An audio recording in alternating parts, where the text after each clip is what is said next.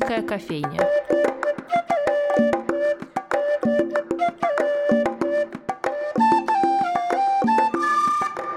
Здравствуйте, дорогие друзья! С вами наш островок спокойствия на волнах постоянного шторма.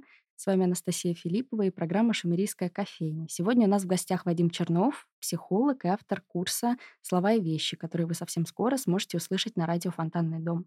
Вадим, здравствуйте. Здравствуйте, Настя. Первый вопрос традиционный для наших лекторов гостей Шумерийской кофейни. Что же ждет слушателей, когда они начнут знакомство с курсом? Пока что у них есть такое совсем краткое описание, что это цикл о взгляде на культуру через оптику психотерапии, но хочется немного подробнее. Настя, ну, и есть. Наш цикл называется «Слова и вещи». Когда мы придумывали его, да, мы искали какой-то подход. Как объединить то, чем я занимаюсь сейчас, да, я терапевт, с тем, что меня вообще-то всегда интересовало. Это книги, тексты, это люди. И мы нашли, на мой взгляд, очень любопытный формат, который позволяет нам делать, знаете, такого рода а, литературно-психологические этюды. В наши программы включена музыка, которая носит тоже важный смысловой характер. А рассуждаем мы о том, как те мотивы и сюжеты, с которыми читатель встречается в э, текстах литературы или философии, например, как они отражаются в терапевтической практике. Мгм. Потому что, так как я занимаюсь экзистенциальной психотерапией, я верю в то, что человек в своей жизни встречается с э, экзистенциальными данностями, такими как смерть, одиночество, изоляция, и так далее. Их список довольно большой. Но ведь обо всем этом мы можем прочесть в книгах. И точно так же я верю, что искусство, оно терапевтично само по себе. Поэтому в наших программах мы определенным образом стараемся э, настроить э, фокус и сфокусироваться на том, как это происходит и в текстах, и как это происходит в кабинете, в терапевтических отношениях. Наладить между ними такой мост понимания и дружбы. То есть, получается, каким-то образом авторы или герои их произведений садятся в кресло психотерапевта, и мы за этим наблюдаем? Не вполне так. Если бы подобным подходом я пользовался, это была бы, знаете, моя интерпретация тех событий Мгм. или поступков героев, с которыми мы встречаемся в книгах. Нет, я подхожу так.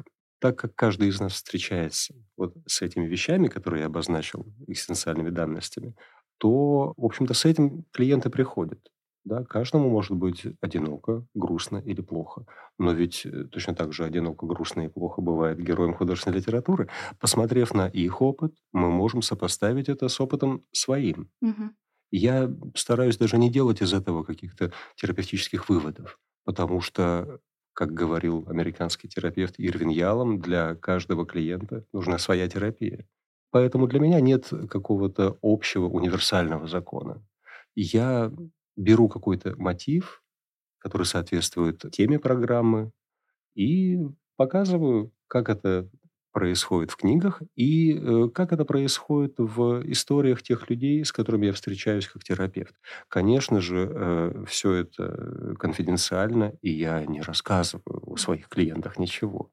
Но беру за основу какие-то опорные моменты, которые были бы важны не только в контексте их истории, но и релевантны вообще для Мгм. человека. Да, и вообще этот от- отход от э, универсальности, мне кажется, очень важен, особенно в таких тонких материях, чтобы Да. не, не обобщать. Мгм, да. Вообще у многих людей до сих пор почему-то сохраняется такое скептическое отношение к психологии психотерапии.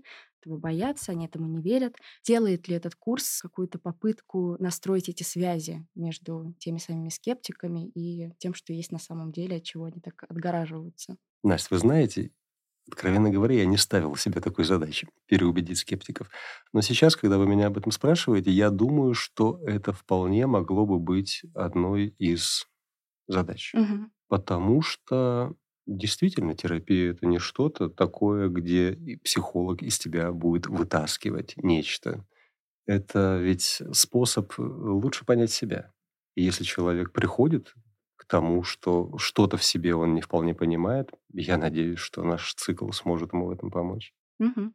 Первая лекция курса, которую я уже смогла послушать как сотрудник радио, посвящена феномену встречи. И вообще ведь в той охранной грамоте Пастернака, на которую вы там во многом опираетесь на самом начале, Пастернак описывает встречу с еще одним важным для него человеком, Скрябиным. И он там пишет следующее. «Завидя его, я бледнею, чтобы вслед за тем густо покраснеть именно этой бледности. Он ко мне обращается, я лишаюсь соображений и слышу, как под общий смех отвечаю что-то не в попад, но что именно, не слышу. И это, как э, всегда происходит у Пастернака, очень интересная фиксация и собственного состояния, и отношения тебя к кому-то, кто для тебя очень важен. И это состояние Пастернак там называет любовью. Но при этом я часто слышу, что любовь так не проявляется, что она не должна вводить вот это в состояние страха, человек не должен чувствовать э, тревогу. Это скорее что-то более тревожное, чем вот связанное с любовью. И вот отсюда вопрос, так ли это, во-первых, потому что понятно, что много разных мнений, хочется услышать ваше. Во-вторых, может ли встреча с э, важным человеком, которого мы, например, любим, вводить вот это состояние тревоги? Я думаю, Настя, так. Любовь ничего не должна. И, конечно, проявлять себя она может в самых разных да, Мгм. качествах и амплуа. Как раз то, о чем мы с вами говорили чуть ранее, вот это отсутствие универсализации, вот это кажется мне ключом к тому, о чем вы спрашиваете сейчас. Любовь можно чувствовать и переживать как угодно. И нет неправильных, да, вариантов. Совершенно Скажем. точно. Мгм. Нет, нет никаких неправильных вариантов. Наверное, есть э, варианты, которые являются чуть менее социально одобряемыми, да, если это любовь особенно трагическая. Но, в общем-то, даже если посмотреть на истории любви в э, литературе, от самых хрестоматийных, да, таких как Ромео и Джульетта, до Анны Карениной, например, это же каждый раз что-то очень разное, Мгм. потому что импульс один – влюбленность, любовь, но реакция на него в каждом человеке будет разной, поскольку этот человек живет в определенную эпоху, обладает определенным внутренним опытом и культурным багажом, да, обладает какой-то своей историей, связанной с этим. Поэтому каждый раз каждый человек будет на это реагировать по-своему. Мгм. Поэтому да, для меня здесь ничего нет правильного и неправильного. Темы тех лекций, которые прозвучат на радио, очень важны не только в общем, но и для нас сейчас, как мне кажется. Это и состояние неопределенности, то самое мементо море, помни о смерти, и переосмысление прошлого, которое все меньше становится статичным и все больше как-то видоизменяется. Но еще одна из тем, вот которую как раз вот я упомянула, это та самая неопределенность, в которой люди вынуждены жить порой. Может ли литература каким-то образом эту неопределенность для нас настоящим преодолеть? И если да, то каким образом она это делает? Я не думаю, что тут подойдет слово преодолеть. Мгм. Скорее, я бы сказал, что литература может помочь с ней каким-то образом справиться. Или же достаточно эффективно эту неопределенность выносить. Мгм. Потому что да, неопределенность это, это то, что сопутствует нам.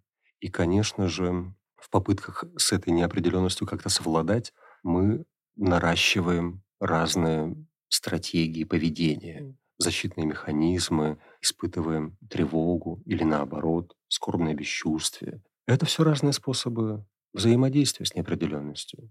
Но, в общем-то, в буквальной степени сказать, что будет происходить с каждым из нас, наверное, никто не может. Хотя в то же время финал жизни каждого из нас очевиден.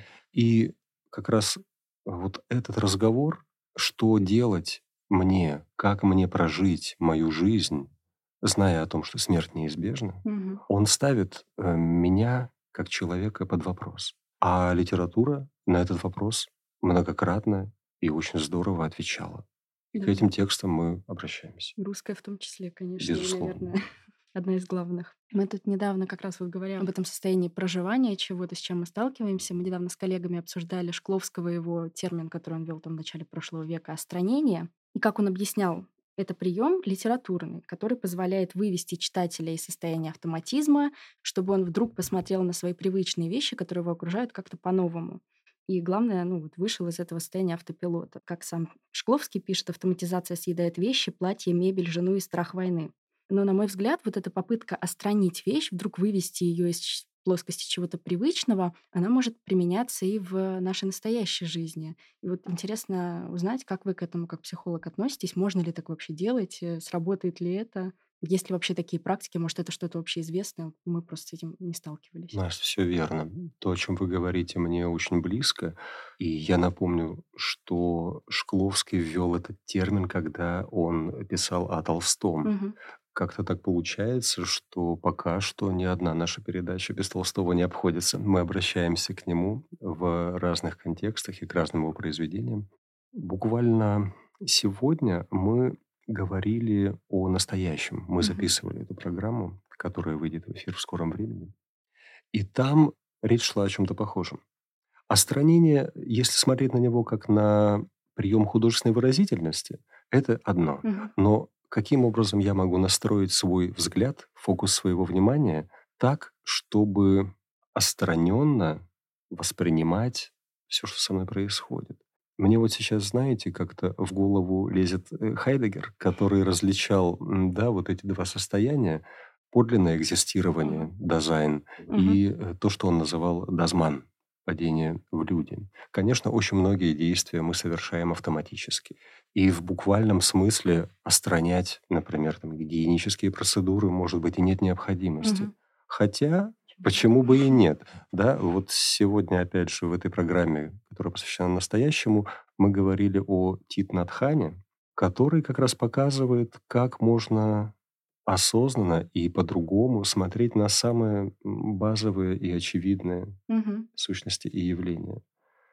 Наверное, это было бы идеалом для меня, да, вот перенести этот фокус такой отстраненный, да, на всю жизнь. Но, увы, это невозможно. Хотя в чем-то стремиться к этому, на мой взгляд, стоит. А что нам мешает, вот нам как людям, вне зависимости от того, чем мы занимаемся, да, что нас окружает, что нам мешает вот как раз это отстранение ввести во все? Просто я, я тоже как-то пыталась, э, сейчас я буду отстранять берег Финского залива, но это все равно в какой-то момент уходит, и жизнь настигает. Вот э, в чем этот блок находится, как вам кажется? Знаете, Настя, я не думаю, что тут есть какой-то блок. Мгм. Дело в том, что это ведь требует очень большого включения, очень большой внутренней работы. Мгм. Делать ее постоянной, да, это значит совершать очень большие усилия. А, в общем-то, в автоматических действиях нет ничего плохого. Мгм. Я вообще не стараюсь их как-то оценивать. Есть и то, и это. Просто выхватывать из автоматического потока какие-то вещи и фокусироваться на них, отстранять их, наверное, вот это было бы Мгм. верной тактикой. А стоит ли делить? Мы отстраняем сейчас, например, что-то хорошее, да, там, условно, ну, или нейтральное, да, как тот же Финский залив, или мы отстраняем что-то плохое, как вот пишет э, Шкловский «Страх войны». Ну, вы знаете, Настя, тут, мне кажется, это не совсем одно и то же. Потому что когда мы говорим об остранении, как о каком-то художественном акте, то это позволяет нам увидеть там дерево, птицу, другого человека не через какие-то привычные уже фильтры, а увидеть его как в первый раз, Мгм. встретиться с ним по-настоящему. Когда же мы говорим о переживании каких-то значительных очень событий, да, реакция, наверное, будет тут не отстранение, а опять же связанная с теми или иными психическими механизмами, защитными в том числе. Мгм. И тогда это будет уже не столько отстранение, сколько, например, вытеснение или диссоциация. Мгм. Это настолько травматично, что я не хочу этого видеть. И как следствие дереализации. Или наоборот, это настолько травматично, что я бегу туда, бросаюсь для того, чтобы заглушить голос своей тревоги. Терапевтическая позиция моя заключается в том, чтобы показывать человеку, что все это с ним происходит, чтобы он мог наблюдать за этим Мгм. в себе. И как раз позиция наблюдателя, она не является ведь оценочной, она не содержит в себе ничего такого, что можно было бы считать плохим или хорошим. Находясь в позиции наблюдателя, нет нужды вообще что-то оценивать. Мгм. Другое дело, что находиться в этой позиции постоянно нельзя, потому что, конечно же, реальность требует от нас э, включения и совершения тех или иных выборов. Мгм. И как раз о, выбор – это одна из ключевых категорий экзистенциальной психотерапии, и мы посвятим выбору одну из наших программ. Мгм. Вот эту программу я особенно буду ждать. Раз уж я тут решила к нашим литературным персоналиям обратиться, то еще хочу вспомнить Бродского, который в «Фонтанном доме» особенно важен. В речи на стадионе, которую он произносил в 1988 году, он советует э, своим студентам глушить и гнать эхо, не дать событию, каким бы неприятным или травматичным оно не было, занимать больше времени, чем ему потребовалось на то, чтобы произойти. Ну вот у меня, как у читателя этой речи, как у слушателя, потому что она записана, вопрос, возможно ли это? Потому что, ну вот с точки зрения психологии, есть, не есть ли вся наша жизнь отклик на те события, которые с нами произошли? Как бы мы не хотели их там вытеснить, не заметить, не дать им занять больше времени, чем потребовалось на то, чтобы они произошли. Хочется сказать и да, и нет. С одной стороны, действительно, эхо тех событий, которые произошли, может длиться долго и Мгм. бесконечно долго. С другой, прошлое ведь не является больше для человека пространством возможностей. И бесконечно обращаться к нему, в общем-то, вряд ли Но стоит. при этом люди любят додумывать Что прошлое. было бы? Да, что было бы, или, например, как-то искажать собственное восприятие. Например, он точно знает, что с ним произошло, точно Мгм. знает, э, участником какого события он был, но вдруг он решает, а вот, а вот может быть, я не так это все воспринял. Может быть, это была моя неправильная реакция. Мгм. То есть вы говорите о о сомнении, Мгм. да, Конечно, сомнении конечно. в выборе, в сомнении, правильно ли я поступил. Это очень важно. И вопрос ведь, из какого места это сомнение рождается. И, наверное, если сомнение такого рода присутствует, значит, действительно что-то что не так. Что-то произошло не так, как человек хотел бы. Не так, как он видел бы себя поступающим более удачно, более правильно или более выигрышным. Поэтому А какой был вопрос? Я как-то задумался. Да и Да, да. Мгм. Ну, вот не есть ли вся наша жизнь отклик на все вот эти события, которые с Мгм, нами произошли? Разве мы их можем как-то абсолютно вытеснить из собственной жизни, забыть их? Нет нужды их вытеснять. Есть, э, возможность на них, э, заново посмотреть, как-то их, э, переосмыслить, Мгм. в том числе в ходе терапии, например, и как-то по-новому к этому отнестись. Мгм. Вот так. Напоследок у меня скорее, наверное, прикладной такой вопрос. Куда податься, что делать? Возможно, есть какие-то дыхательные практики, успокоиться здесь и сейчас. Вот когда вот главный запрос у человека, я не хочу там выстраивать долгую какую-то систему, которая меня успокоит в дальнейшем, я хочу успокоиться сейчас, чтобы вот эта тревога меня сейчас э, не заглушила, мой внутренний какой-то голос. Ну, как я и говорил, приводя в Мгм. пример Ялома, для каждого клиента Мгм. нужна своя терапия. Так и здесь. Наверное, было бы с моей стороны неправильным Мгм. приводить в пример какую-то определенную технику, в том числе дыхательную, Мгм. и считать, что она подойдет всем Мгм. нашим слушателям. Ну, то есть, если мы видим где-то в интернете вот этот список, э, чек-лист, что нужно сделать, чтобы успокоиться, стоит как-то к этому отнестись, да, Я думаю, что каждый человек э, может попробовать Мгм. и понять, подходит ли это лично ему. Потому что ведь кому-то кому-то подойдет, а кому-то вовсе нет. Мгм. Другое дело, да, что вы спросили, вот что делать прямо сейчас, чтобы Мгм. этого не происходило, да? Ну вот э, раз это происходит, то, Мгм. наверное, нужно обратить внимание на то, что во мне отзывается на это таким образом. Мгм. Мне еще однажды советовали называть вещи своими именами, как Что тогда это, прозвучало. что это да. значит? Это значит обозначить, что с тобой происходит, то есть прям назвать, чтобы не путаться там в сомнениях, а что я вообще сейчас испытываю, а именно описать словами это чувство. Ага, да, действительно, это очень важно. Это Мгм. очень важно, потому что чувства как раз дают доступ к Мгм. тому, что происходит. И поэтому психологи уделяют такое большое внимание чувствам и работе с чувствами. И, кстати, насчет чувств, я думаю, что мы сделаем тоже отдельную программу, которая будет посвящена именно этому. Ну, чудесно. Спасибо вам огромное за беседу. Настя, большое спасибо вам за интересный вопрос. Спасибо. С вами были Вадим Чернов и Анастасия Филиппова. Мы активно приглашаем послушать новый курс «Слова и вещи» на радио «Фонтанный дом». И до новых встреч.